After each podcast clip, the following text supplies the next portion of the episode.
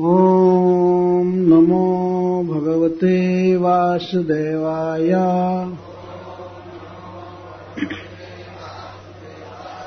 ॐ नमो भगवते वासुदेवाय।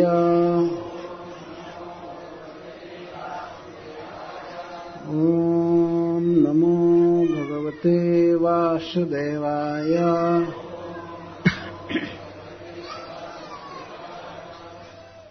इदं भागवतं नाम पुराणं ब्रह्मसंहिताम्।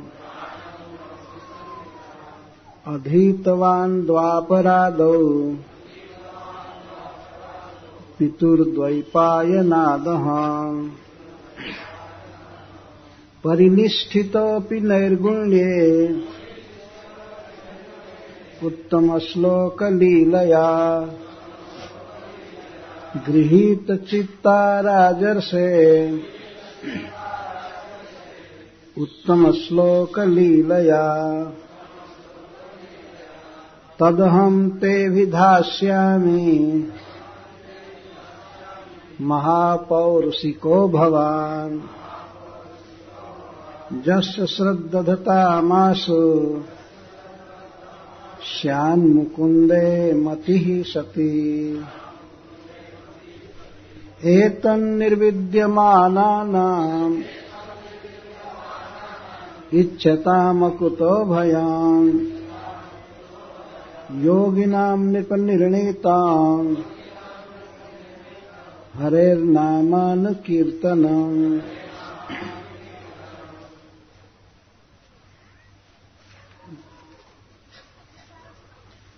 किम् प्रमत्तस्य बहुभिः परोक्षैर्हायनैरिह वरम् मुहूर्तम् विदिताम् घटेत श्रेयसे यतः खट्वाङ्गो नाम राजर्षिः। ज्ञात्वे यत्तामिहायुषः मुहूर्तात् सर्वमुत्सृज्य। गतवान् अभयम् हरिम्। तवाप्ये तर्हि कौरव्य। सप्ताहम् जीवितावधिः। उपकल्पय तत्सर्वम्। तावत् जत्साम्परायिकम्। दूसरे अध्याय का तैतीस से सैंतीस श्लोक भी अवधि करेंगे दूसरे स्कंध का दूसरा अध्याय श्लोक तैतीस से सैंतीस। न ह्यतोन्य शिव पंथा, विशतः संसृता विह, वासुदेवे भगवती भक्ति योगो जतो भवेत्। भगवान् ब्रह्मकार्त्स्नेन त्रिरन्वीक्ष्य मनीषितः मनीषिणः मनीषया। तदध्यवश्यत कूटस्थ। रतिरात्मञ्जतो भवेत्। भगवान् सर्वभूतेषु। लक्षितः स्वात्मना हरिः। दृश्ये बुद्ध्यादिभिर्द्रष्टा। लक्षणैरनुमापकैः। तस्मात् सर्वात्मना राजन् हरिः सर्वत्र सर्वदा। श्रोतव्यः कीर्तितव्यश्च। स्मर्तव्यो भगवान् निर्णाम् पिबन्ति ये भगवतयात्मनः सताम् कथामृतम् श्रवणपुटे सुसम्भृतम् पुनन्ति ते विषयविदूषिताशयम्। व्रजन्ति तच्चरणसरोरुहान्तिकम्।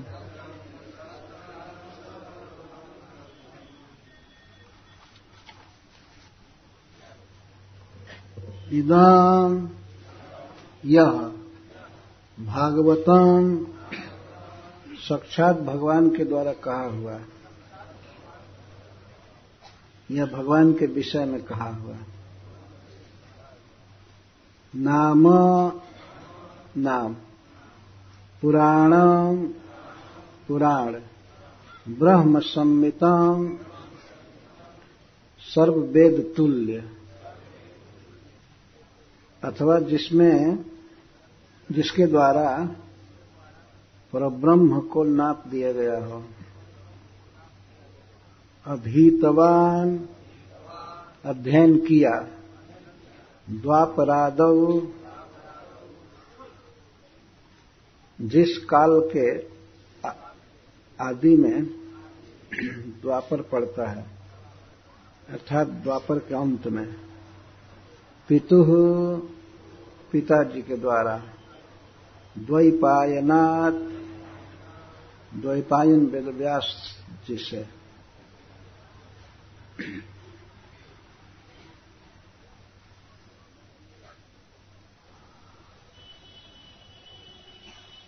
मनो परीक्षित महाराज या वहाँ जुटे हुए समस्त ऋषि, अगर यह पूछे सुखदेव गोस्वामी से कि आप अपूर्व बात कह रहे हैं। तो सुखदेव गोस्वामी कहते हैं हाँ ये अतिशय अपूर्व है। उन्होंने कह दिया कि प्रायण मुनयो राजन निवृत्ता विधि से धत निर्गुण स्था रमनते स्म गुणानुकथने हरे। प्राय सभी मुनिगण जो प्रकृति के गुणों से परे हैं, वे भगवान श्री कृष्ण के गुणों में, गुणों के अनुकथन में रमते रहते हैं। प्राय। प्राय अर्थ प्राचुर्यवाची है, बहुत अधिक। कोई कोई ध्यान में लगे रहते हैं, और नहीं तो बाकी सब गुणानुकथन में ही रहते हैं। हरे कृष्णा हरे कृष्णा कृष्णा कृष्णा, हरे हरे। हरे राम हरे राम राम राम, हरे। ये अपूर्व बात हुई।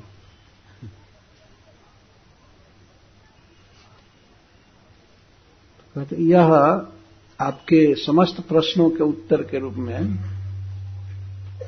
मैं आपको एक पुराण सुना रहा हूँ, जिसे भागवत कहते हैं। भागवत का अर्थ होता है, साक्षात भगवान के द्वारा रचित। भगवान ने सर्वप्रथम चतुश्लोकी भागवत के रूप में इसको रचा ब्रह्मा जी को सुनाया और श्री ब्रह्मा जी उसकी और व्याख्या करके अपने पुत्र श्री नारद मुनि को सुनाया। और श्री नारद मुनि ने और उसकी व्याख्या करके भगवान वेद व्यास देव को सुनाया। और वेदव्यास देव ने इस ग्रंथ का संपादन किया। तो उसी को ये कह रहे हैं सुखदेव गोस्वामी, यह श्रीमद भागवत नामक पुराण, जो सर्व वेद तुल्य है ब्रह्म का अर्थ वेद भी होता है, वेद सम्मितम तुल्यम। साक्षात वेद के समान है अथवा वेद से भी बढ़कर के है। इसमें ब्रह्म को पूरा पूरा सम्यक रूप से मितम नाप दिया गया है। भगवान क्या है, उनका रूप कैसा है, उनका माधुर्य कैसा है, सौंदर्य कैसा है, लीलाएँ कैसी है, कैसे सृष्टि करते हैं, कैसे अवतार लेते हैं, भक्तों से कितना स्नेह करते हैं, इन सारी बातों को इस पुराण ने नाप दिया है। नापने का यह अर्थ है मितम, कि भगवान के संपूर्ण गुणों का कंप्लीट वर्णन है इसमें। उसी की वैष्णव जन बाद में व्याख्या करते रहते हैं, लेकिन इसमें ब्रह्म को नाप दिया गया है। भगवान श्री कृष्ण का पूरा पूरा वर्णन है। यह समस्त वेदों के तुल्य है। कब आपको प्राप्त हुआ? इस पुराण को आप सुनाने जा रहे हैं। किसके द्वारा आपको मिला? तो कहते हैं, पितु द्वैपायनाथ हमारे साक्षात पिताश्री द्वैपायन वेदव्यास देव के द्वारा ये मुझे प्राप्त हुआ है। मैं इसको पढ़ा हूँ, उनसे अधीतवान, अध्ययन किया कदा? कब पढ़े थे? द्वापरादौ। कालवाचक है। द्वापरादौ, द्वापर आदि जस्य कालस्य तक इसका अर्थ सिद्ध स्वामी जी कहते हैं द्वापरांते द्वापर के अंत में। महाराज संतनु के शासन काल में भगवान वेदव्यास देव का अवतार हुआ था।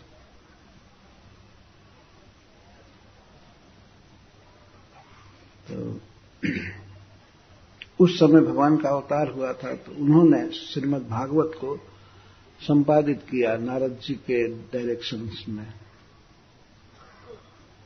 तो द्वापर के अंत में भगवान वेदव्यास देव के द्वारा, जो मेरे साक्षात पिताश्री हैं, उनसे मैंने यह श्रीमद भागवतम प्राप्त किया, अध्ययन किया। सिद्धस्य तो कुतो अध्ययन प्रवृत्ति है। विषयों का प्रश्न था यह महाराज परीक्षित का कि आप तो परम सिद्ध हैं, सिद्ध शिरोमणि हैं, आपको जीवन में जो करना है वो पूरा कर चुके हैं। भगवान का प्रेम आपको सुलभ है, सब तरह से। तो सिद्ध हो करके आप फिर इस अध्ययन में कैसे प्रवृत्त हुए?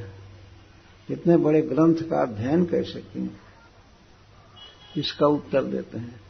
परिनिष्ठितो नैर्गुण्य उत्तम श्लोक लीलया गृहित चेता राजर से आख्यानम जद अधीतवान।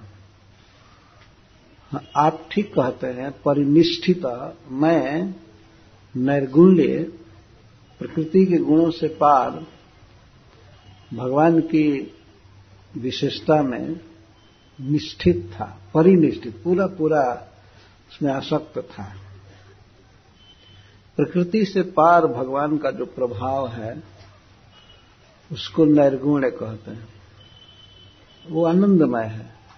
ऐसा कहा गया उपनिषद में कि किसी व्यक्ति को ब्रह्मा जी के बराबर आयु मिले पूर्ण द्विपरार्ध तक। वो अरबों वर्ष से भी ज़्यादा होता है, कुछ नील वर्ष होता है। उतनी बड़ी आयु मिले और शरीर पूर्ण स्वास्थ्य और पावर, परमेष्ठी पद, सब कुछ। और भोग की सारी सामग्री। तो ब्रह्मा जी को जो सुख प्राप्त होगा इन सब वस्तुओं से सबसे ऐसा सुख है, भगवान के निर्विशेष ज्योति में प्राप्त होता है। नहीं, ऐसे सुख, ऐसा सुख तो एक बिंदु के समान है उस ब्रह्म सुख के आगे। ब्रह्म सुख के आगे प्राकृत सुख परिपूर्ण मात्रा में उस सुख सागर के सामने एक बिंदु मात्र है प्राकृत जगत। तो ऐसे सुख में श्रील सुखदेव गोस्वामी विभोर थे। वही भगवान का ही अनुभव है। लेकिन कहते हैं कि जब मैंने उत्तम श्लोक की लीला सुना, विशेष करके दसम स्कंध में भगवान श्री कृष्ण के सौंदर्य का वर्णन और उनकी दया का वर्णन। तृतीय स्कंध में उद्धव जी कहते हैं, विदुर जी से, कि अहो बकीयम स्तकाल कूटम जिघांसया पाए दप्य साध्वी, लेभे गतिम ध्रातृचिताम ततुण्यम कम्वा दयालुम शरणम ब्रजेम अहो कृष्ण के विरह में जमुना के तट पर वे रो रहे हैं विदुर जी से कहते हैं। कि अपने स्तनों में विष लगा करके जो श्री कृष्ण को मारने आई थी, उस पुतना को भगवान ने मातृ गति दिया अपनी माँ बना लिया गोलोक में नित्य नित्य लीला में। उस कृष्ण के समान कौन दूसरा दयालु है जिसकी मैं शरण लू? दया की पराकाष्ठा भगवान ने दिखा दिया। पूतना ने दुष्टता की पराकाष्ठा दिखाया। तो श्री भगवान दया की सीमा दिखा दी। भगवान को मारने आई थी स्तन में विष लगाकर। उसको भगवान ने माँ जसोदा के समान बना लिया। तो फिर जो श्रद्धा से श्री कृष्ण की भक्ति करते हैं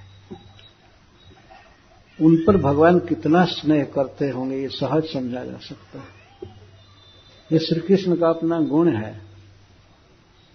जो उनसे कभी बाहर नहीं होता है।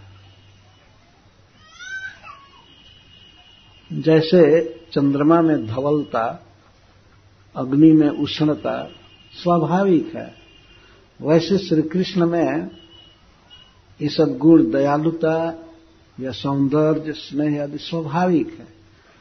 उनमें कहीं से बाहर से नहीं आया है। तो श्री कृष्ण परम दयालु है।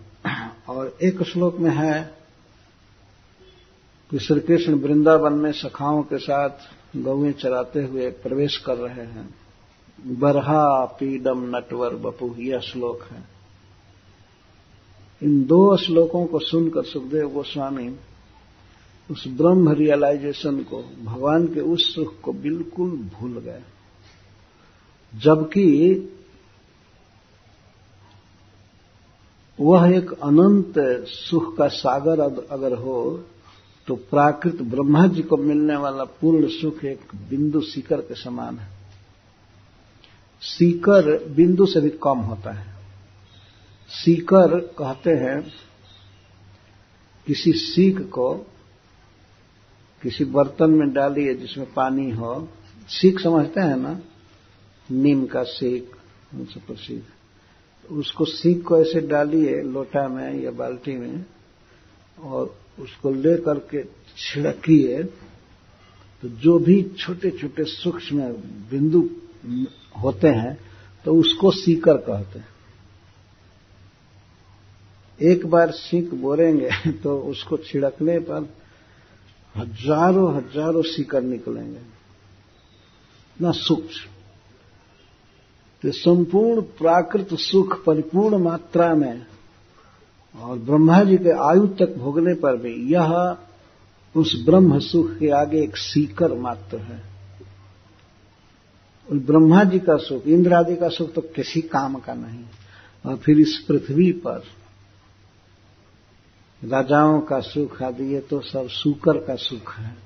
ये तो सुख है ही नहीं वास्तव कोई तुलना नहीं है। लेकिन भक्ति सुख सिंधु के सामने, भक्ति रसामृत सिंधु के सामने, वह ब्रह्म सुख है, बहुत व्यापक मात्रा में। लेकिन फिर भी कहा गया है श्रीमद् भागवत में कि वह इस भक्ति सुख के आगे खातोदक है। खातोदक का खात कहते हैं गड्ढा को, छोटे से गड्ढे को। छोटे से गड्ढे में मान लीजिए कोई पानी भरा हो और वह भी सड़ गया हो पानी, भक्ति रसामृत सिंधु के आगे यह ब्रह्म सुख बिल्कुल गंदा थोड़ा सा जल है। ऐसा अनंत सुख भगवान को देखने में है, उनके लीला में है, उनके कथा के श्रवण में इत्यादि में।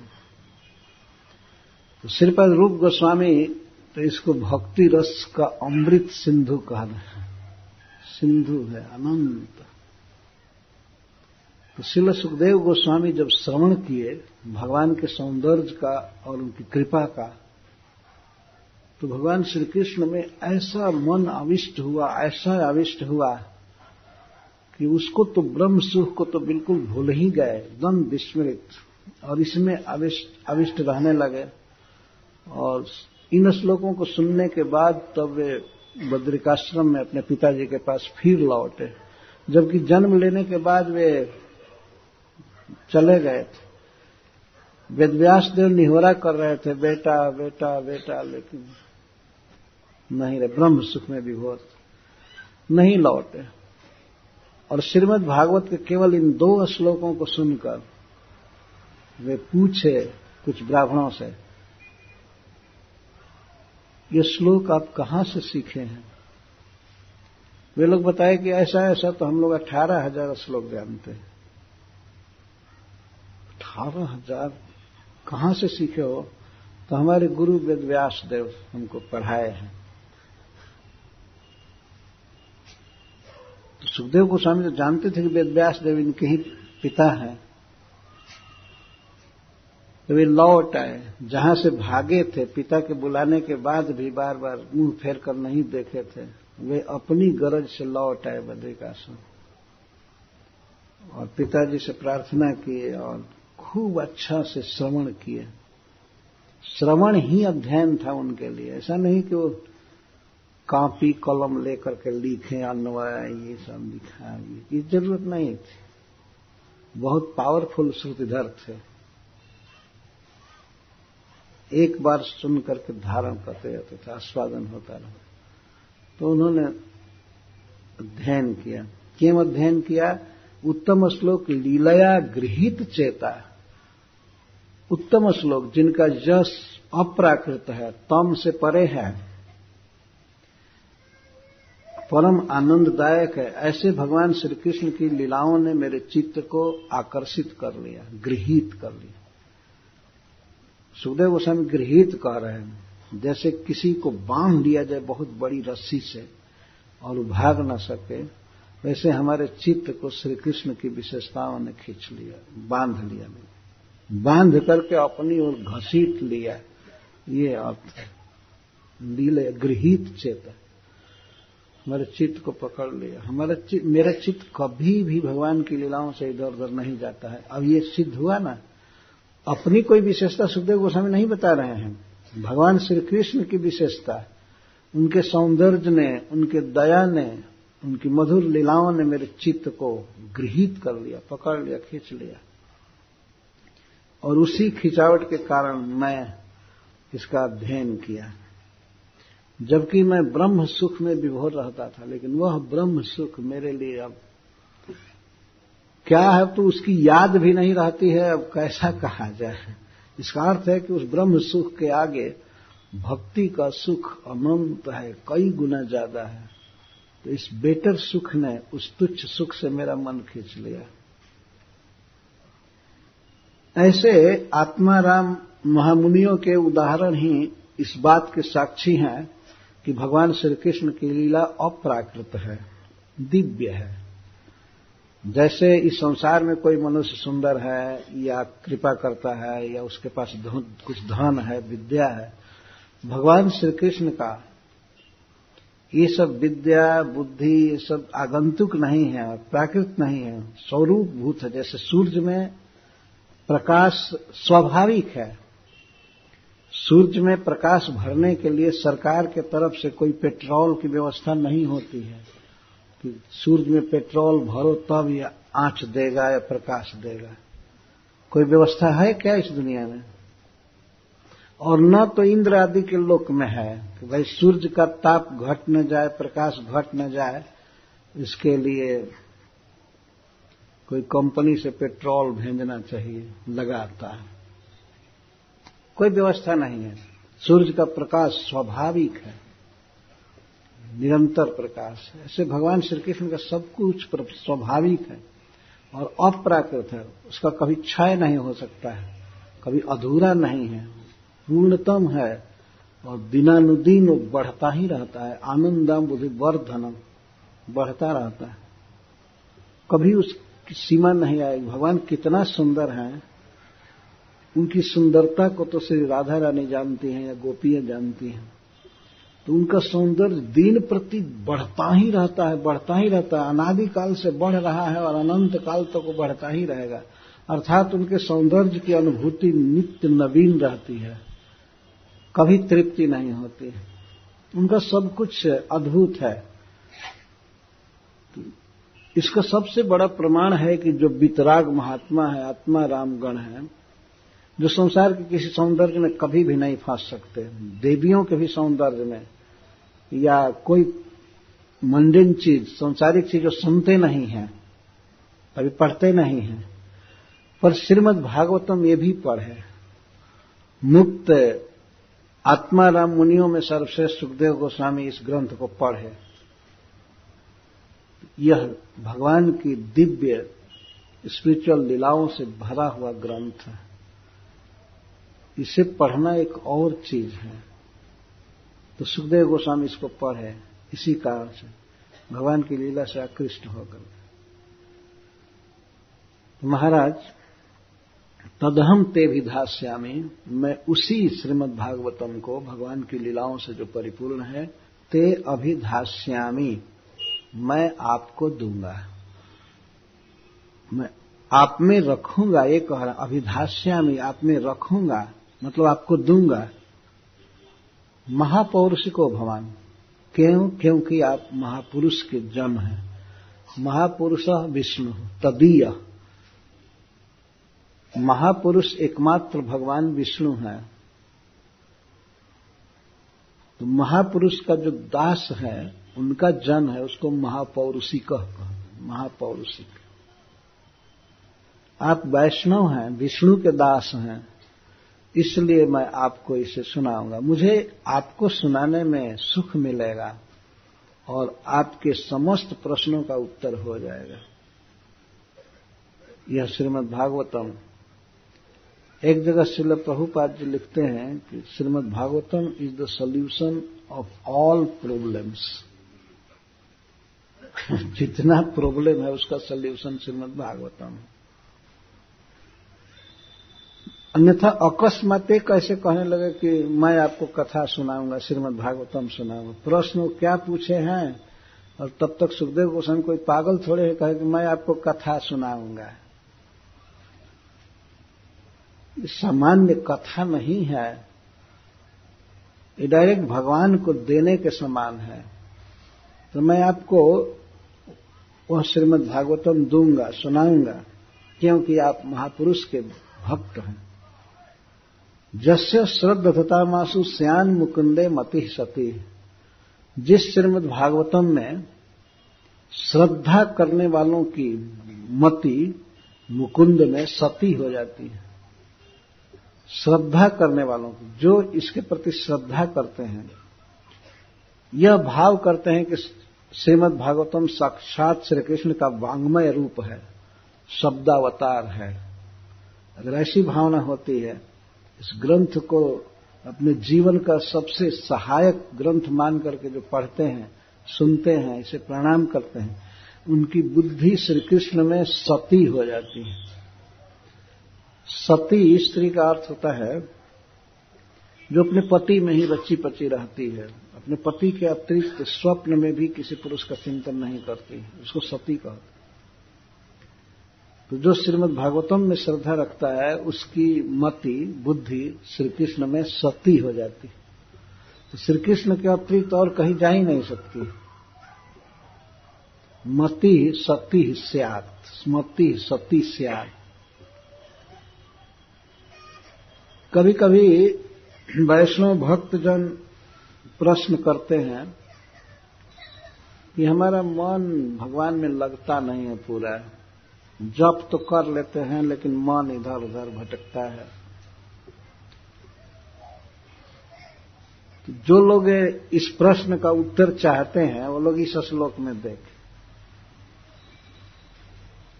मन इधर उधर जाने का तो सवाल ही नहीं, वो सती हो जाएगा बिल्कुल। भगवान कृष्ण के रूप से, उनके शब्द से, उनके सुगंध से और उनके रूप से कभी इधर उधर जा ही नहीं सकता है। तो क्या करने से? श्रीमद भागवतम में श्रद्धा करने से।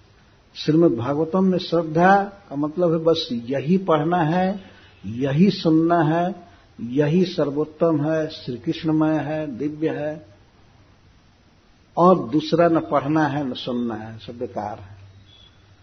इस प्रकार की बात जिसके मन में वो है, श्रद्धा और जो पढ़ता है, सुनता है जस्याम वैश्रीयमाणायाम कृष्णे परम पुरुषे भक्ति उत्पद्यते पुंसाम शोक मोह भयाप भयापहा श्रीमद भागवतम की विशेषता है, बिल्कुल मंगलाचरण में भगवान वेदव्यास देव कहते हैं कि यह श्रीमद भागवतम ग्रंथ है जहाँ पर कपट धर्म बिल्कुल नहीं है, और यह वह ग्रंथ है जिसमें जानने योग्य वास्तविक तत्व का वर्णन किया है।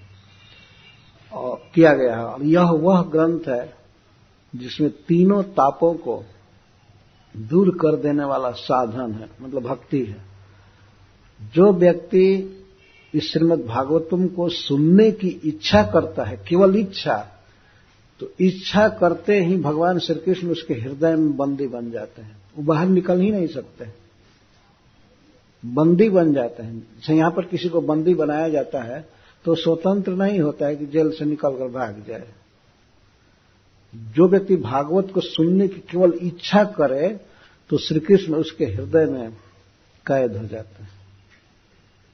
कैद प्रेम से कैद हो जाते हैं। इसका मतलब है कि श्रीमद भागवतम सुनने की जो इच्छा करता है तो उसके हृदय में कृष्ण प्रेम उदित होता है और उस कृष्ण प्रेम से बंध करके भगवान उसके हृदय में ही लीला करते रहते हैं। उनको अच्छा लगता है। ना पैस नाथ हृदय अम्बुरहात सपुंसा ब्रह्मा जी कहते हैं प्रभु, आप अपने भक्तों के हृदय से कभी निकलते नहीं हैं। उनके भक्ति रस का आस्वादन करने के लिए उनके हृदय में ही निवास करते हैं। केवल परमात्मा के रूप में नहीं, भगवान निवास करते हैं हृदय में। रामचरित मानस में एक दोहा में सोरठा में तुलसीदास जी करते हैं, कहते हैं बंदम पवन कुमार, खलबन पावक ज्ञान घन। मैं श्री हनुमान जी के चरण कमलों की वंदना करता हूँ, जो खलों के, राक्षसों के वन को दग्ध करने के लिए अग्नि के समान है, दवानल है और ज्ञान घन है ज्ञान पूर्ण है। जासु हृदय आगार, बस ही राम सर चाप धर। जिनके हृदय भवन में भगवान श्री राम धनुष बाण लेकर के बिल्कुल रहते हैं। जासु हृदय आगार, बस ही राम सर चाप धर। सर बाण चाप धनुष। धनुष बाण लिए हृदय में रहते हैं। तो उसमें कोई श्री राम के भक्ति के अलावा कोई दूसरा विचार आ ही नहीं सकता है। एक भाव है कि इतना डरेंगे कि भगवान राम धनुष मांग लिए हैं, यहाँ कोई आ ही नहीं सकता। और ये सत्य घटना है, अपनी कथा सुनने वालों के हृदय में भगवान प्रवेश कर जाते हैं। श्रृणवताम स्व कथा कृष्ण, पुण्य श्रवण कीर्तन, हृदय तस्थो यभद्राणी, विधुनति शीर्षता जो कथा सुनते हैं, उनके हृदय में भगवान स्थित हो जाते हैं। हृदयंतस्थ। हृदय में आकर के वहाँ जितना भी काम, लोभ, क्रोध, जो भी कचरा है, वो सब खत्म हो जाता है। उनके प्रभाव से। भगवान को झाड़ू नहीं लगाना पड़ता है। जैसे सूर्य को अंधकार भगाने के लिए यहाँ कोई उपाय नहीं करना पड़ता है है ना? ऐसा नहीं कि सूर्य उगे तो अंधकार को भगाने के लिए अब कोई व्यवस्था किया जाए, लड़ाई, झगड़ा, राइफल चलाया जाए, तब ये अंधकार भगेगा। उनका उगना और अंधकार साफ़ चला जाता अंधकार ये नहीं कहता कहता मैं बारह घंटे रहा हूँ, मैं धीरे धीरे जाऊँगा। नहीं। सूर्य का उगना और अंधकार का नष्ट। जिसके हृदय में भगवान की छवि उतरती है मनोमय भी मतलब मन में, उस भक्त के हृदय के सारे कलमस धुल जाते, खत्म हो जाते हैं। किसके हृदय में भगवान प्रवेश करते हैं और कलमस को नष्ट कर देते हैं? श्रृणवताम। या गृणताम। श्रृणवत गृणतम, गृणताम। सुनने वाले और बोलने वालों के, गाने वालों के हृदय में भगवान प्रवेश करते हैं। और भक्त के हृदय की पूर्ण सफ़ाई हो जाती है। श्री कृष्ण के लीला आदि के स्मरण के अलावा कुछ भी भक्त को स्मरण नहीं आता है। यही सुखदेव गोस्वामी कह रहे हैं कि मैं वह श्रीमद भागवतम आपको सुनाऊँगा, जिसमें केवल श्रद्धा करने से मुकुंद में सतीमती हो जाती है। सती मतलब अचल अचल मती हो जाती तो इसका अर्थ यह हुआ कि श्रीमद् भागवतम ही वास्तव में समस्त समस्याओं का समाधान है और समस्त दोषों का मार्जन करने वाला है, समस्त लोगों की औषधि है, परिपूर्ण। वहाँ सब ऋषि मुनि बैठे हैं तो किसी का यह प्रतिवाद नहीं हुआ कि, नहीं, पहले प्रश्न का उत्तर दीजिए, इसके बाद तब कथा कहिएगा। कि कथा ही उत्तर है। कथा का अर्थ है भगवान की बात, भगवान के विषय में बात और भगवान के द्वारा बात। जैसे शिल प्रभुपा जी कहते हैं, दो प्रकार की कृष्ण कथा है। कृष्ण के द्वारा बोली हुई बात और कृष्ण के विषय में कही हुई बात। जब कोई बोलता है आदमी तो उसको भी कथा कहते हैं। मैंने बंगला में सुना है की कथा बोल कौन, कौन, कौन बात बोल रहे हो? तो उसको कहते क्या कथा बोल रहे क्या कथा का सुनना यहाँ भी उड़िया में भी मैं सुना हमसे मिलने के लिए कुछ लोग आए थे तो पूछे। उड़िया में पूछे लेकिन मैं समझ गए क्या कथा बोल रहे महाराज से। तो कथा का अर्थ होता है कि कोई व्यक्ति कुछ कहा है। तो कृष्ण कथा मतलब कृष्ण के द्वारा कहा हुआ। कही गई बात, जैसे श्रीमद भगवत गीता। और भगवान के विषय में कही हुई कथा, जैसे सुखदेव गोस्वामी आदि ने कहा है श्रीमद भागवतम में कृष्ण कथा। तो मैं आपको ये सुनाऊँगा, जिसको सुनने से कृष्ण में अचल मति हो जाती है। यहाँ सती का अर्थ हुआ अहैतुकी मति श्रीधर स्वामी कहते हैं। जिस मति में कृष्ण के अलावा और कोई इच्छा नहीं रह जाएगी। कृष्ण से कुछ प्राप्त करने की इच्छा नहीं रहेगी। कृष्ण ही इतना सुखमय, आनंदमय है, ज्ञानमय, कि उससे जीव पूर्ण हो जाएगा। उसके अलावा क्या दूसरी कामना करेगा? न स्वर्ग की इच्छा रहती है, न भोग की, न मुक्ति की, किसी चीज़ की नहीं। पूर्ण तृप्त हो जाता है। और साधकों के लिए और सिद्धों के लिए। जो सिद्ध हो चुके जीवन में, उनको सिद्ध कहते पूरा हो गए। और जो साधना कर रहे पूरा होने के लिए, उनको साधक कहते हैं। चाहे साधक हो, चाहे सिद्ध हो, सबके लिए बस यही सबसे कल्याणकारी साधन है। इसके अलावा और कुछ नहीं है, क्योंकि इसमें भगवान का नाम है। नाम होने से ही श्रीमद् भागवतम सबसे गरिष्ठ ग्रंथ है। इसमें बारंबार घुमा घुमा फिरा करके भगवान का नाम आया है। गोस्वामी तुलसीदास जी रामायण के विषय में रामचरित मानस के विषय में कहते हैं कि यही मह रघुपति नाम उदारा, अति पावन पुराण श्रुति सारा। इस रामचरित मानस में भगवान का नाम आया है। वो इसी का अनुवाद कर रहे हैं, भागवत। अति पावन, पुराण श्रुति सारा। अतिशय पवित्र है, पावन है और पुराण और वेदों का सार है, भगवान का नाम। तो इसमें कहते हैं सुखदेव गोस्वामी की एतन निर्विद्यमाना नाम इच्छताम अकुतो भयम, जोगी नाम निर्णितम हरे नामानुकीर्तनम। हे राजन, साधकों के लिए, सिद्धों के लिए इससे बढ़कर दूसरा कोई श्रेय नहीं है, दूसरा कोई साधन नहीं है। सबके लिए इच्छताम इच्छताम का अर्थ है जो, जिनकी इच्छा है कुछ पाने की, इनको कामी कहते हैं या कर्मी कहते हैं। कोई कुछ पाने की इच्छा है, चाहे इस पृथ्वी पर कोई धन चाहिए या कोई चीज़ चाहिए, अथवा स्वर्ग चाहिए या जो भी चाहिए वस्तु, इसकी जो कामना करे, उनको इच्छताम कहा गया, इच्छताम। कामी नाम तत्त फल साधनम इत देव अगर कोई कुछ चाहता है, स्वर्ग या इस पृथ्वी का भोग, या कुछ भी तो उसके लिए बस यही साधन है, भगवान की कथा, भगवान का नाम। और मुमुक्षु नाम जो मुक्त होना चाहते हैं जो जन्म वर्ण के मुक्त से मुक्त होना चाहते हैं, जगत के दोषों से, काम क्रोध आदि से मुक्त होना चाहते हैं, उनको मुमुक्षु कहते हैं। जो बंधन में है, फील करते हैं कि हम बंधन में हैं और उसे छूटना चाहते हैं, उनको मुमुक्षु कहते हैं। तो मुमुक्षुओं के लिए यही मोक्ष साधन है। मुक्ति प्राप्त करने का यही उपाय है। इसके अलावा कोई दूसरा नहीं है। और ज्ञानी नाम, योगी नाम, च और योगियों के लिए अर्थात ज्ञानियों के लिए यही फल है। ज्ञानी तो कुछ चाहते नहीं है तो ज्ञानियों का यही फल है। ज्ञानियों के लिए फल है, मुमुक्षुओं के लिए साधन है, और कामियों के लिए जो बहुत भोगों की इच्छा करते हैं, उनके लिए भी यही साधन है। सबके लिए एक ही साधन। इसमें कोई प्रमाण की ज़रूरत नहीं है, प्रमाण नहीं चाहिए बस।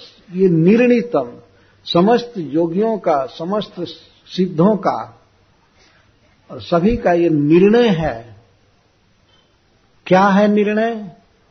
समस्त शुभ गतियों को पाने के लिए, समस्त इच्छाओं को पूरा करने के लिए कौन साधन है? हरे नामानुकीर्तनम।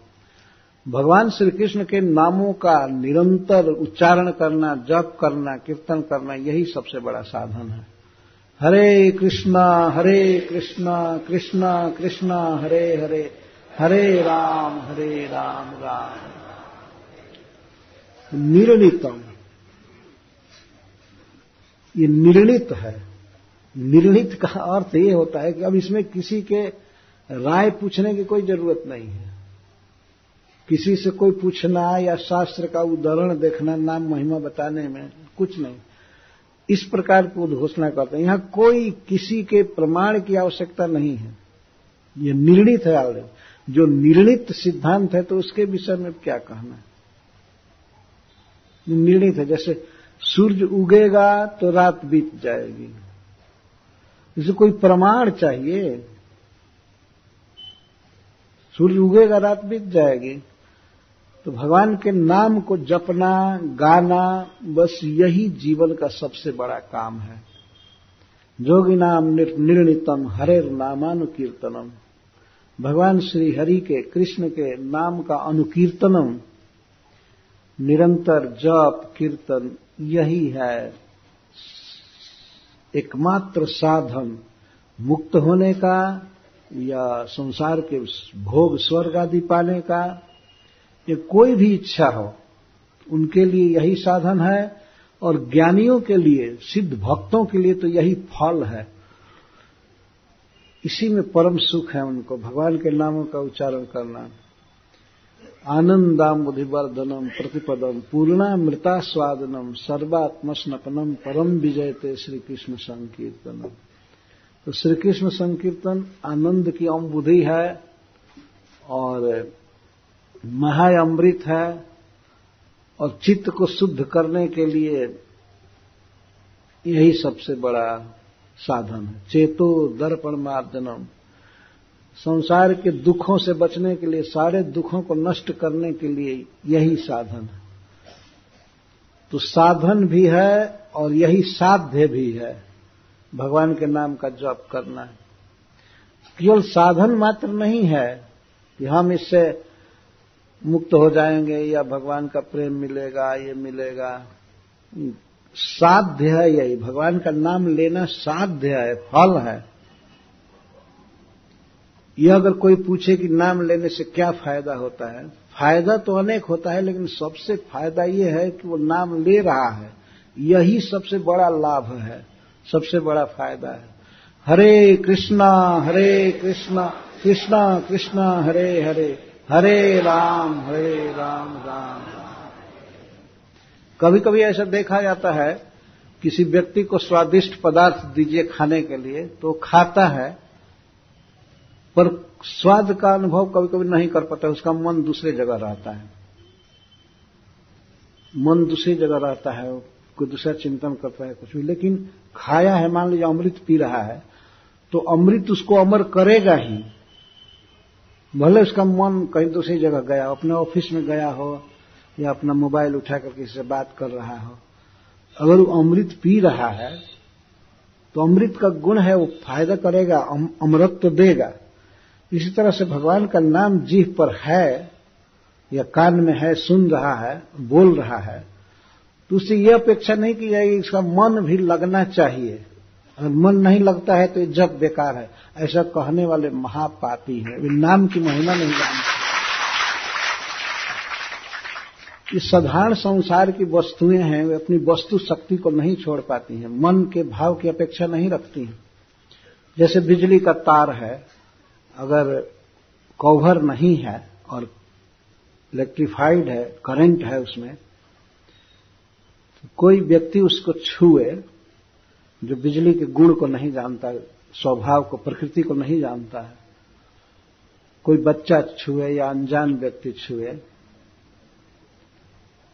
तो क्या बिजली का करंट उसको नहीं मारेगा? कहीं भी उसका मन हो। मन कहीं भी, वो ये समझ रहा हो कि मैं रस्सी पकड़ रहा हूँ, रज्जू पकड़ रहा हूँ, और कपड़ा फैलाने जाए। पर बिजली विद्युत जो है, उसके मेंटल कंडीशन की भाव की अपेक्षा नहीं रखेगा कि हमको बिजली नहीं समझ रहा है। वो तो करंट मारेगा ही। ऐसा नहीं है कि जो बिजली तत्व का ज्ञाता है, मिस्त्री है, उसी को मारेगा, दूसरे को नहीं मारेगा। उसका स्वभाव है, इसको वस्तु शक्ति कहते हैं। प्रत्येक वस्तु की अपनी शक्ति होती है। वो किसी के मानसिक भाव की अपेक्षा नहीं रखती है। वो काम करती ही है वो वस्तु। तो भगवान का नाम ऐसा है। मन, न लगा हो, कोई बात नहीं। कहीं मन गया हो, इसकी अपेक्षा ही नहीं है। ये शास्त्र नहीं कहा है कभी भी कि मन लगेगा तब नाम फल देगा। मन लगे या न लगे, मन का अलग काम है चिंतन करना। ये जिहवा का काम है उच्चारण करना। अगर जिहवा से उच्चारण हो रहा है तो बिल्कुल परफेक्ट। ठीक है। एक बार श्रील प्रभुपाद मायापुर के छत पर टहल रहे थे और उस समय सूर्योदय हो रहा था, सवेरे का समय था। प्रभुपाद जी बेत लेकर के टहल रहे थे कुछ भक्तों के साथ। तो उगते हुए सूर्य को दिखा करके प्रभुपाद जी बोले, ये सूर्य, अंग्रेज़ी में बोल रहे थे कि यह सूर्य जब तक क्षितिज में रहेगा, आकाश में रहेगा तब तक अंधकार का या रात्रि का कोई प्रश्न नहीं है। इसी तरह से यदि तुम्हारी जिहवा पर भगवान का नाम रहेगा तो माया बंधन का कोई प्रश्न नहीं है। यह सबसे बड़ा साधन है भगवान का नाम जप करना। अवश्य प्रयास करना चाहिए कि हमारा मन भी लगे, लेकिन मन शैतान घूमता रहता है। तो इसको लगाने के फेर में पड़ेंगे तो सफल नहीं होंगे। चंचलम ही मन कृष्ण परमाथि बलवंत तो मन को बस में करके तब जप करेंगे, ऐसी बात नहीं है। जप कीजिए, इसको बस में होना होगा होगा चाहे नहीं होगा, कोई ज़रूरत नहीं है। जहाँ घूमे, लेकिन जिहवा को बस में रखना चाहिए। जिहवा से भगवान के नाम का जप होना चाहिए। एक बार एक व्यक्ति हमसे बहस करने लगा, नहीं नहीं, जब मन भगवान में लगे, तब जप करना चाहिए। फ़ायदा करेगा। तो मैं उसको उदाहरण दिया कि कोई डॉक्टर तुमको टैबलेट दे रहा है, दवाई दे रहा है तो क्या डॉक्टर कभी ये कहता है कि पहले पूरा स्वस्थ हो जाओ, तब हमारी दवाई खाना पहले मत खाना तो ऐसा तो पागल डॉक्टर होगा ना।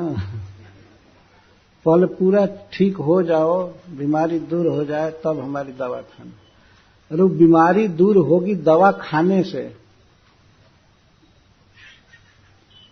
भगवान का नाम लेने से सारे जीवन का जीवन का सारा दुख, सारा दुर्गुण चला जाएगा।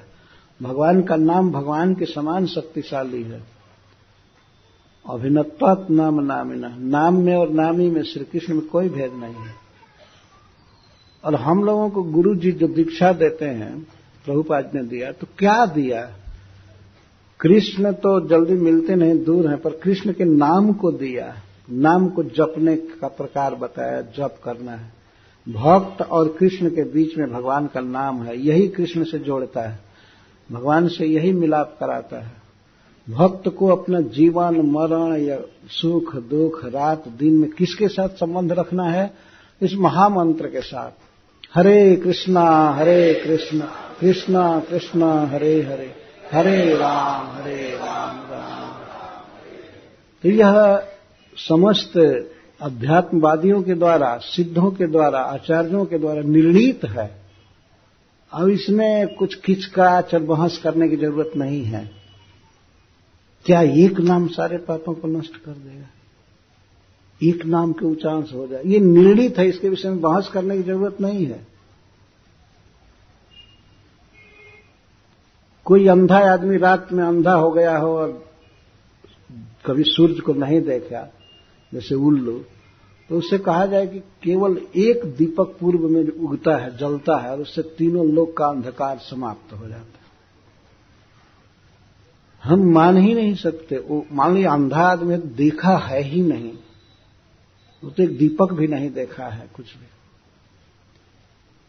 तो वो कहे कि नहीं, हम नहीं मानते हैं।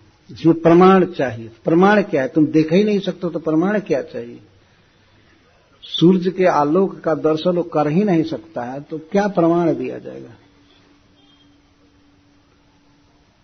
प्रमाण वो है ना जो देखते हैं सूर्य के प्रभाव को देखे हैं, सब जगह समझे हैं। तो भगवान के नाम में अद्भुत, अनंत शक्ति है।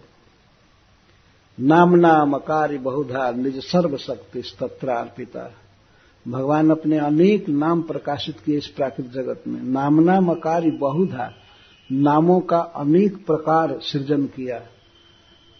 और प्रत्येक नाम में अपनी सर्व शक्ति अर्पिता, अपनी सारी शक्ति अर्पित किया। और स्मरण के विषय में, नाम जप के विषय में उन्होंने काल का नियम नहीं बांधा कि सवेरे ही जप करना होगा, या कीर्तन करना होगा, तुम दोपहर को नहीं कर सकते, आधी रात को नहीं कर सकते। है ना जैसे संसार में नियम है? ये ऑफ़िस खुलेगा तो दस बजे खुलेगा, चाहे नौ बजे खुलेगा, पाँच बजे या छह बजे बंद हो जाएगा। ये पाबंदी है ना? ये नियम बना है ना? कोई भी काम होता है, यहाँ बंद हो जाना पड़ेगा। आप गाड़ी चला रहे हैं, लेकिन सिग्नल लाल होने पर स्टॉप करेंगे। ये, इसको नियम कहते हैं, बंधन। लेकिन भगवान ने अपना नाम प्रकाशित किया अनेक रुचि के लोग हैं तो कोई कोई नाम जपेगा, कोई कोई नाम जपेगा, कोई बात नहीं, वो भगवान का नाम होना चाहिए, अपनी इच्छा के अनुसार, चाहे वासुदेव, गोविंद, हरि, कृष्ण, राम, ये सब, बहुत से नाम है भगवान के। तो जीवों के अलग अलग रुचि के अनुसार नाम भगवान ने अपना प्रकाशित किया, उनका नाम नित्य है, लेकिन कुछ नामों को इस जगत में प्रकाशित किए, और जपने में, कीर्तन करने में कोई टाइम का बंधन नहीं डाला। कालो न नियमित। दृषि तव कृपा। हे प्रभु, आपकी इतनी उदारता, इतनी महान कृपा, पर मेरा ऐसा दुर्दैव है, मैं ऐसा बुरा कर्म पहले किया हूँ। तत्रा जनी नानुराग, कि नाम में जपने में मेरी रुचि नहीं हुई।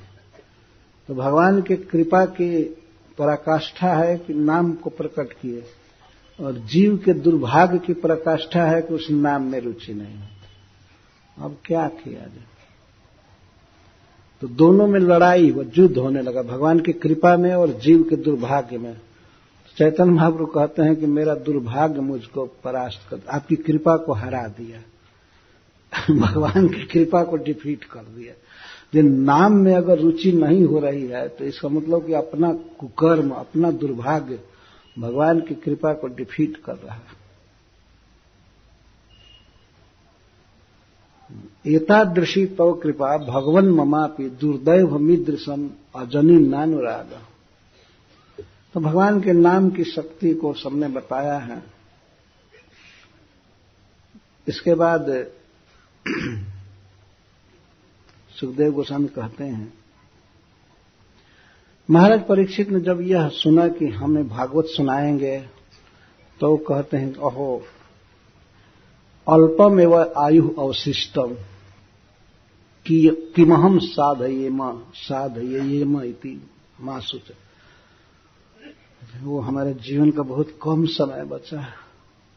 मैं क्या साधना कर पाऊँगा, क्या भागवत सुन पाऊँगा भगवान का गुण भगवान के गुण तो बहुत है, अनंत है, उसके लिए बहुत समय चाहिए। तब सुखदेव गोस्वामी कहते हैं, शोक मत कीजिए, चिंता मत कीजिए। किम परमतस्य बहुभिर हाय परोक्षर हाय नैरिह यदि अनजान में, अज्ञान में बहुत से वर्ष बीत जाए जीवन के तो उन बीते हुए वर्षों से या अज्ञान में बिताए हुए वर्षों से क्या लाभ है? ज्ञान नहीं हो, कोई व्यक्ति भगवान की महिमा, भगवान के नाम का प्रभाव नहीं जानता है, भगवान की कथा का प्रभाव का ज्ञान नहीं है उसे, और कई साल जी करके बिता दिया। मान लीजिए पचास साल का हो गया, साठ साल, सत्तर साल हो गया, अस्सी साल ही हो गया, बहुत जीवन की अवधि को बिता दिया तो इन बीते हुए वर्षों से उसको लाभ क्या हुआ? कुछ भी नहीं। वरम मुहूर्तम विदितम घटे तो श्रेय से जाता। मैं तो एक मुहूर्त मात्र को भी, वरम मुहूर्तम विदितम, मुहूर्त मात्र को भी श्रेष्ठ मानता हूँ जो ज्ञान में बिताया जाए। ये व्यक्ति को पता चल जाए कि मेरा समय बिल्कुल बेकार गया विदितम विदितम का अर्थ मेरा समय बेकार चला गया और अब एक सेकंड भी बेकार नहीं जाने दूँगा। और इस तरह से अगर मुहूर्त मात्र भी भगवान की भक्ति में वो बितावे तो मैं उसको श्रेष्ठ मानता हूँ। सौ सौ नब्बे वर्ष बेकार बीत गया उससे कोई लाभ नहीं हुआ कुछ भी करके। लेकिन अगर मुहूर्त मात्र भी दो चार मिनट भी दो चार घंटा भी यदि भगवान की भक्ति में बिताया जाए तो वो श्रेष्ठ है। इस विषय में सुखदेव गोस्वामी एक दृष्टांत दे रहे हैं। खटवांगो नाम राजर्षि ज्ञातवा यत्ता विहायुष, मुहूर्ता सर्वमुत्सृज गत्वा न भयम हरिम। सूर्य वंश में एक राजा हुए थे खटवांग। उनके चौथे पाँचवें पीढ़ी में ही भगवान राम का जन्म हुआ था, अवतार हुआ था। खटवांग दीर्घबाहु दीर्घबाहु के रघु रघु के औज औज के दशरथ, ऐसे कुछ वर्णन है। और दशरथ के भगवान श्री राम। इतने उन्नत वंश में राजा थे तो देवताओं ने इनको निमंत्रण दिया, वे आकर के ले गए विमान से, अयोध्या से। स्वर्ग में असुरों से लड़ने के लिए। असुर चढ़ बैठते थे स्वर्ग में। जैसे आपने सुना ही होगा कि एक बार बलि महाराज स्वर्ग को छीन लिए थे इंद्र से। जैसे असुर स्वर्ग पर अटैक करते हैं कभी कभी तो महाराज खटवांग को ले गए वो लोग। बहुत दिन युद्ध किए असुरों को, परास्त कर दिए। भय जाता रहा देवताओं का। तो देवता बड़े प्रसन्न हुए और इनसे वर मांगने के लिए कहे। महाराज, हम आप पर बहुत प्रसन्न हैं। अब कोई भी भौतिक भोग हमसे मांग सकते हैं। तो महाराज खटवांग भगवान के भक्त थे। उन्होंने भौतिक सुख क्या मांगे? उन्होंने पूछा देवताओं से कि हमारी आयु कितनी है? तो उन्होंने बताया कि मुहूर्त मात्र आपकी आयु है। तब खटवांग महाराज कहे कि मुझे मन के समान वेग से चलने वाला विमान दीजिए और मैं अयोध्या जाना चाहता हूँ। और मुझे और कुछ नहीं चाहिए। तो देवताओं ने वैसा विमान दिया, या आए पृथ्वी पर, क्योंकि स्वर्ग में मन भगवान में स्थिर नहीं हो सकता था। वहाँ का वातावरण दूसरा था, वे अयोध्या आ गए। और यहाँ आकर के भगवान में मन लगाए, जप करने लगे। हरे कृष्णा हरे कृष्णा कृष्णा कृष्णा, हरे हरे। हरे राम हरे राम राम। और मुहूर्त मात्र में ही सबका परित्याग करके और भगवान के धाम में गए। इधर से बैकुंठ से विमान चला। एक महात्मा कथा कह रहे थे कि कुछ देवता लोग इनको अयोध्या पहुँचाने आए थे। और उनका वो विमान अभी स्वर्ग जा रहा था, तब तक रास्ते में ही बैकुंठ जाने वाला विमान पार किया। और वही खटवांग महाराज स्वर्ग से नहीं, अयोध्या से गए। तो ये एयरपोर्ट था, जहाँ से बैकुंठ के लिए जहाज़ खुलते हैं। अयोध्या से गए। सरजू जी के तट पर बैठे थे और वहाँ पर भगवान के पार्षद आए इनको लेकर के गए। तो वो विमान अभी रास्ते में मिला, देवताओं का जो छोड़कर जा रहा था। वो विनोद में ऐसी कथा कह रहे थे लेकिन देवताओं ने देखा कि खटवांग महाराज भगवान के पार्षद बन करके और जा रहे हैं। कि स्वर्ग से क्यों नहीं गए? सब जगह एयरपोर्ट नहीं होता है ना?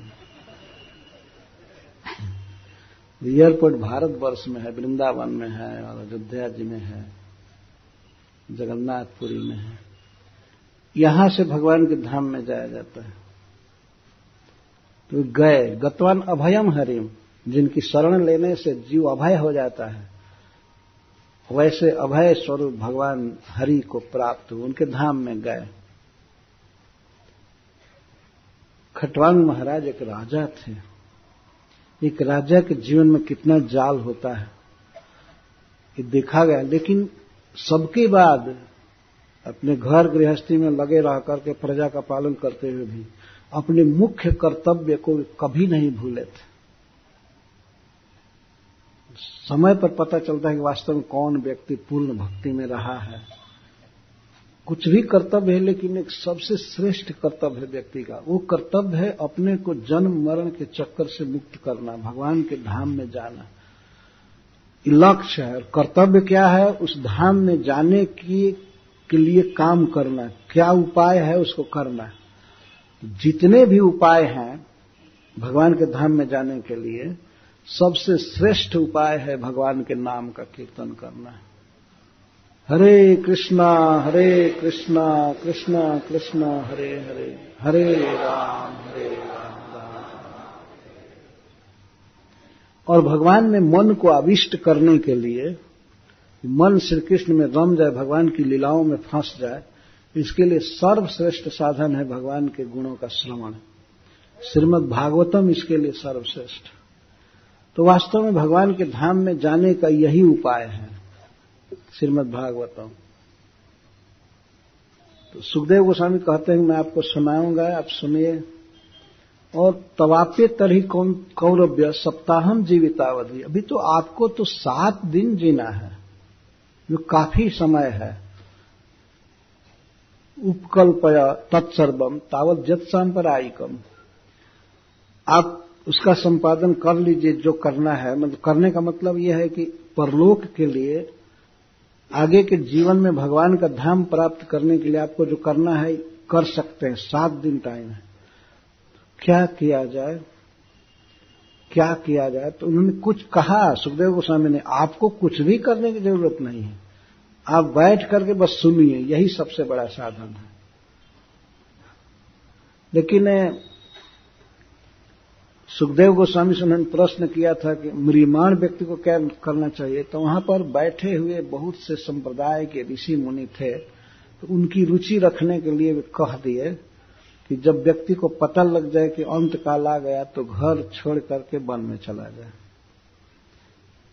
महाराज परीक्षित को नहीं कह रहे हैं। महाराज परीक्षित को तो कहे बस बैठिए और सुनिए।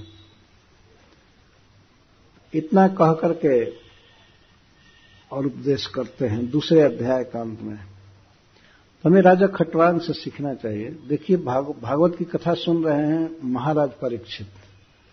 जब वे सुने होंगे कि खटवांग महाराज भगवान के धाम में थोड़े समय में चले गए तो उनका उत्साह कितना बढ़ा होगा। अभी और सुखदेव जी कहते भी हैं कि तवापे तरही कौरव्य सप्ताहम जीवितावध है। हे कुरकुल नंदन, आपके जीवन की अवधि तो अभी सात दिन की है। जो काफ़ी टाइम है, पर्याप्त समय है। आप भगवान के धाम में जा सकते हैं। आप सावधानी से सुनिए।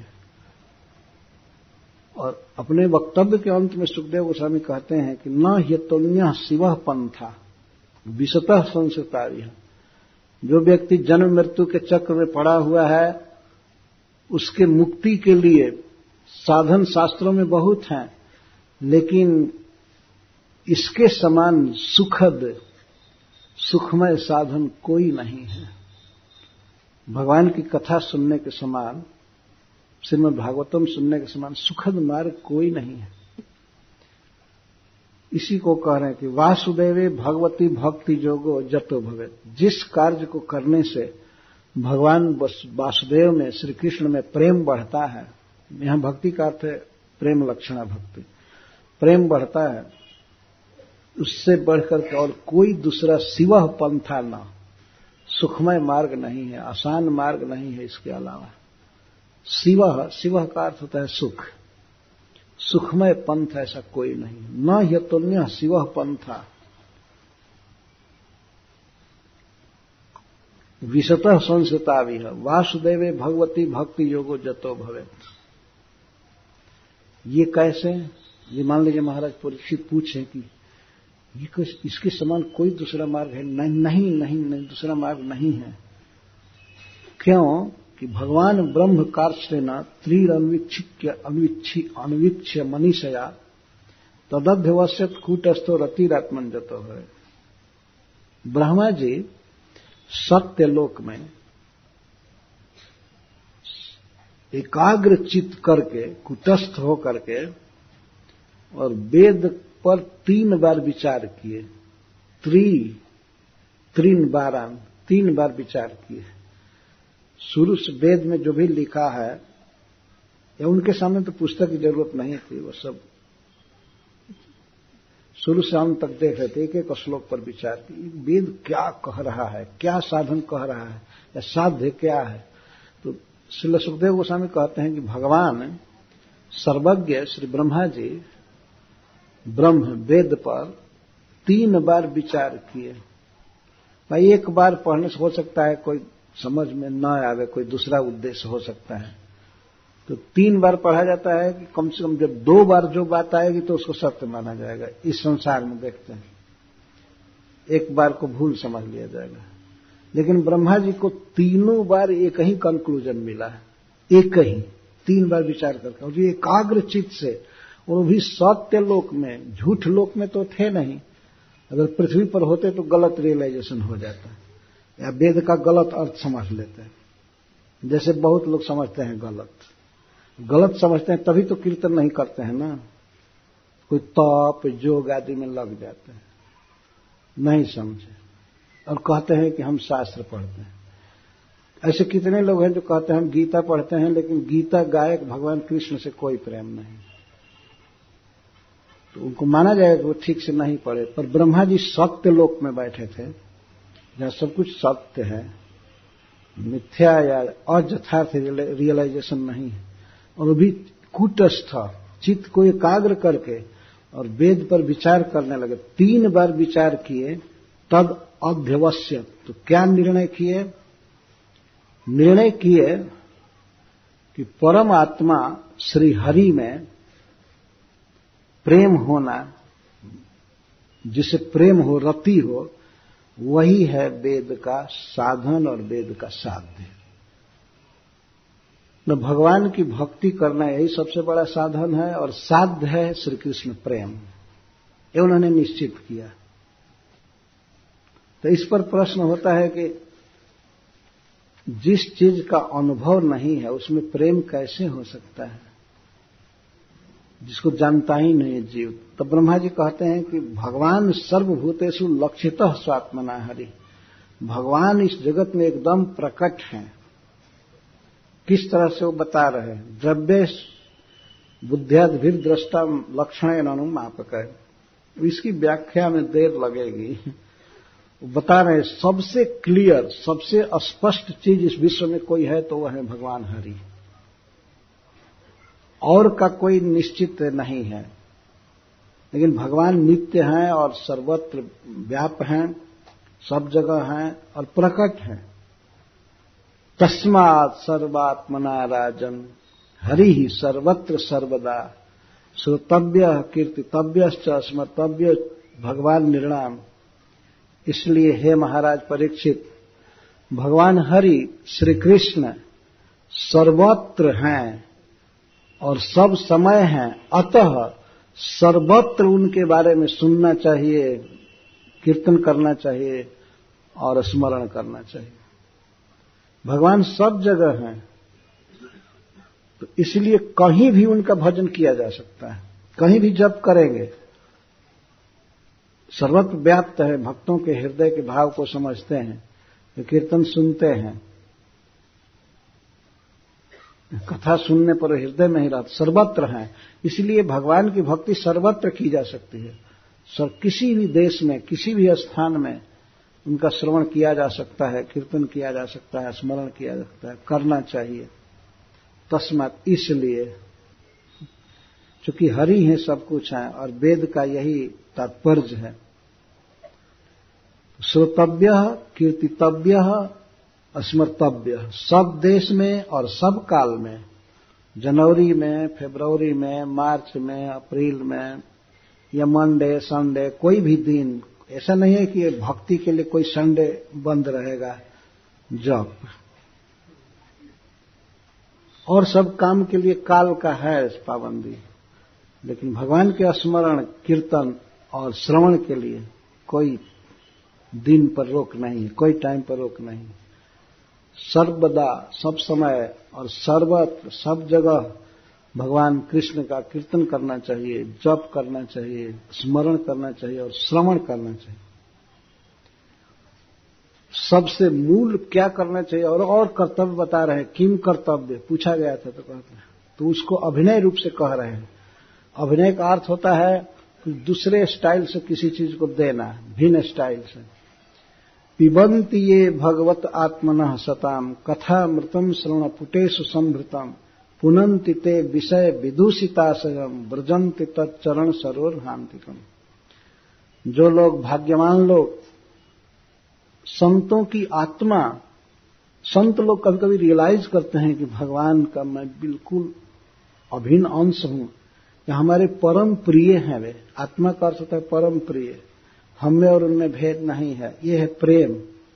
जिसे कभी कभी पति पत्नी में भेद नहीं समझा जाता है। वो मानते हैं, ठीक है, तुमको जो भी कहना है, कह दो उनसे। उनसे कह दोगे तो मुझसे ही कहना माना जाएगा। ये कभी कभी हम लोग प्रयोग करते हैं, दोनों दोनों यार, दोनों दोस्त एक दांत से रोटी खाते हैं। हिंदी में मुहावरा है, एक दांत से रोटी खाते हैं। एक दांत से रोटी खाने का मतलब कि बहुत प्रेम है, बहुत प्रेम। तो ऐसा नहीं है कि रोटी को एक पकड़ा ऐसे और एक पकड़ा है कहीं दांत से खा रहे हैं। ऐसे तो कुत्ते भी खाते हैं। ऐसे नहीं। भाव है कि बहुत प्रेम है। आदमी कहता है ना, हमें उनमें भेद मत समझना। एकदम। भेद का मतलब नहीं कि दोनों एक आइडेंटिटी हो गए। ये रहेगा प्रेम है। तो भगवान वैष्णवों के, सज्जनों के प्रेमास्पद हैं। इनकी कथा ही अमृत है। कथा मृतम। कथा ही वास्तविक अमृत है। इसको ये पिबंती श्रवण पुटेशु अपने कानों के पात्र में भर भर करके जो श्री कृष्ण कथामृत को पीते हैं, अर्थात सुनते हैं, ते पुनंति ते विषय विदूषिताशयम विषयों से, विषय भोगों से दूषित चित्त को ते पुनंती शोधयंती। शोधन कर देते, पवित्र पवित्र कर देते, हृदय को शुद्ध करने के लिए, यहाँ से कामना, वासना आदि निकालने के लिए सबसे ज़रूरी क्या है? यह अमृत पीना कभी कभी कोई कोई दवाई पी पी जाती है है ना? पीते हैं दवाई, पीते हैं। पर ये हृदय को शुद्ध करने के लिए शब्दामृत चाहिए, पीना चाहिए। क्या कथामृत, अर्थात परम आसक्ति से सुनना, पीने का अर्थ है और भी कान से पीना है।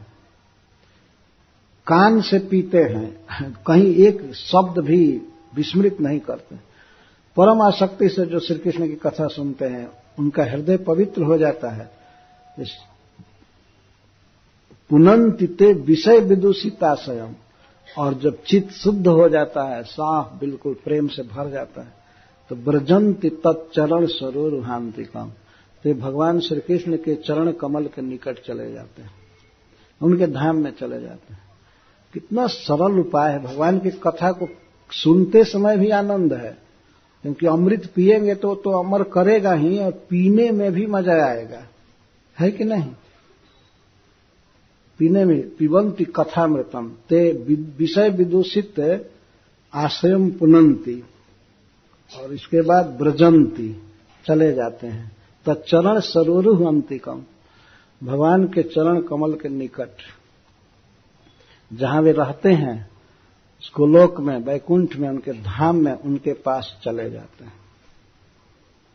ये उपाय है भगवान को पाने का। महाराज परीक्षित को कितना आश्वासन मिलता होगा। और वो भी कथा सुनाने वाले, कथामृत पिलाने वाले साक्षात सुखदेव गोस्वामी। ये बिल्कुल भगवत स्वरूप है। श्रीपद सनातन श्रीधर स्वामी जो लिखते लिखे हैं एक श्लोक में कि साक्षात भगवान ही सुखदेव जी के रूप में आए परीक्षित महाराज। पहले उनको गर्भ में बचाए थे, फिर राजा बनाए और अंत में ब्राह्मण के साप से रक्षा किए और अपना धाम दिए परीक्षित। तो इस तरह से यहाँ तो अति संक्षेप में यह कथा पूरी की गई। बीच में अभी पूरा दो अध्याय रह ही गया। लेकिन कथा का प्रसंग यहाँ पूरा होता है, इसलिए मैंने दूसरे अध्याय के कुछ श्लोकों को लिया। तो भुवनेश्वर मंदिर के भक्तों को बहुत बहुत धन्यवाद। जो भगवान की भक्ति में लगे हुए हैं, बहुत परिश्रम कर रहे हैं और इस कथा का भी आयोजन करते हैं। इसके लिए भूरी भूरी धन्यवाद। भगवान जगन्नाथ जी की कृपा इन पर हो हमेशा।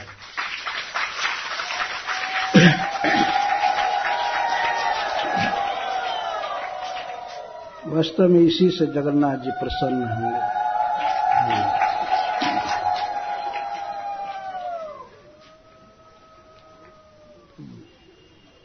भगवान की कथा सुनने का अर्थ है सिर्फ़ भगवान को ग्रहण करना। है तो सुनना ही ग्रहण करना है।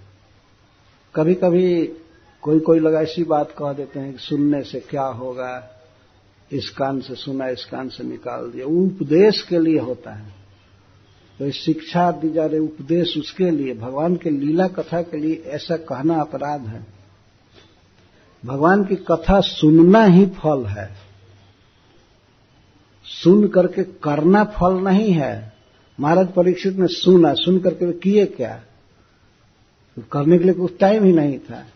सुने और भगवान के धाम में गए। जो करना होगा वो गोलोक में किया करेंगे। ये नहीं कि भागवत सुनो तो कुछ करो कुछ करो, ये करो तब फल मिलेगा। जैसे कोई मधु पीता है तो कोई कहे कि अरे भाई पीने से क्या होगा, इसमें कुछ नमक चाहे मिश्री मिला करके पियो तब। फ़ायदा करेगा। मधु में कुछ मिलाया नहीं जा सकता। भगवान की कथा अलग चीज़ है और साधारण प्रवचन वो सब कंडम अलग चीज़ है। उसको सुन करके कोई कुछ करे तब तो फ़ायदा है, नहीं तो नहीं। लेकिन श्रीमद भागवतम सुनना ही पर्यवसान है, फल है। यही साध्य है। अतः सबको प्रेम से श्रीमद भागवतम पढ़ना चाहिए, सुनना चाहिए, भगवत गीता पढ़ना चाहिए। आप सब भक्तों पर भगवान जगन्नाथ जी की कृपा बरसती रहे, आप दीर्घजीवी रहे अपने परिवार के साथ, अपने बच्चों के साथ, सबके साथ। हम इस बात पर याद आ रहा है, कल मैंने कुछ कठोर शब्दों को बोल दिया था, लेकिन आज खटवांग महाराज और राजर्षि परीक्षित की कथा चल रही है। वे गृहस्थ थे खटवांग महाराज। उनकी पत्नी थी, उनके बच्चे थे, उनका राज्य था, सब था। पर उसमें वे आसक्त नहीं थे। देवता लोग बुलाए तो चले गए स्वर्ग में। और वहाँ वो लोग मांगने को कह रहे हैं तो ये नहीं मांगे कि हमारी हमारी पत्नी से भेंट कराइए, बच्चों से, और मैं उनसे मिल करके जरा कुछ प्लान बना नहीं, कुछ नहीं। मैं जाना चाहता हूँ सरजू के किनारे। वो घर नहीं गए। और सरजू जी के किनारे बैठ करके भगवान का नाम जब करने लगे, स्मरण करने लगे, जो कथा सुने थे। विमान आया, विमान पर चढ़ करके तुरंत चले, मुहूर्त मात्र में चले गए। तो अपना जो प्रधान कर्तव्य है, मुख्य कर्तव्य है, उसे विस्मृत नहीं होना चाहिए। ठीक है, घर चलाना है, धन कमाना है, और भी काम बहुत से हैं, लेकिन मुख्य काम है श्रीमद भागवतम सुनना। यही मुख्य साफ़ साबित हुआ यहाँ पर। जीवन का सबसे महत्वपूर्ण काम है श्रीमद भागवतम सुनना। और पढ़ें तब तो और अच्छा है। तो श्रीमद भागवतम पढ़ना और सुनना, यही सबसे प्राइम ड्यूटी है किसी भी मनुष्य की। इसको करते हुए तब दूसरा करना चाहिए। यह नहीं कि दूसरा करते हुए इसको करना चाहिए। नहीं। इसको करते हुए दूसरा करना चाहिए। दोनों में अंतर हो गया ना। मुख्य है भगवान का नाम जप, भागवत सुनना, पढ़ना, और गौड़ काम है घर गृहस्थी देखना चला गृहस्थों के लिए। और साधुओं के लिए तो दूसरा काम है ही नहीं। दूसरा उनके लिए दूसरा काम नहीं है। गृहस्थों के लिए दूसरे काम हैं, पर दूसरे दर्जे के हैं। मुख्य काम है श्रीमद भागवतम सुनना और भगवान के नाम का जप करना। हरे कृष्णा हरे कृष्णा कृष्णा कृष्णा, हरे हरे। हरे राम हरे राम राम राम, हरे हरे। जय श्री प्रभुपाल जय श्री राम राम।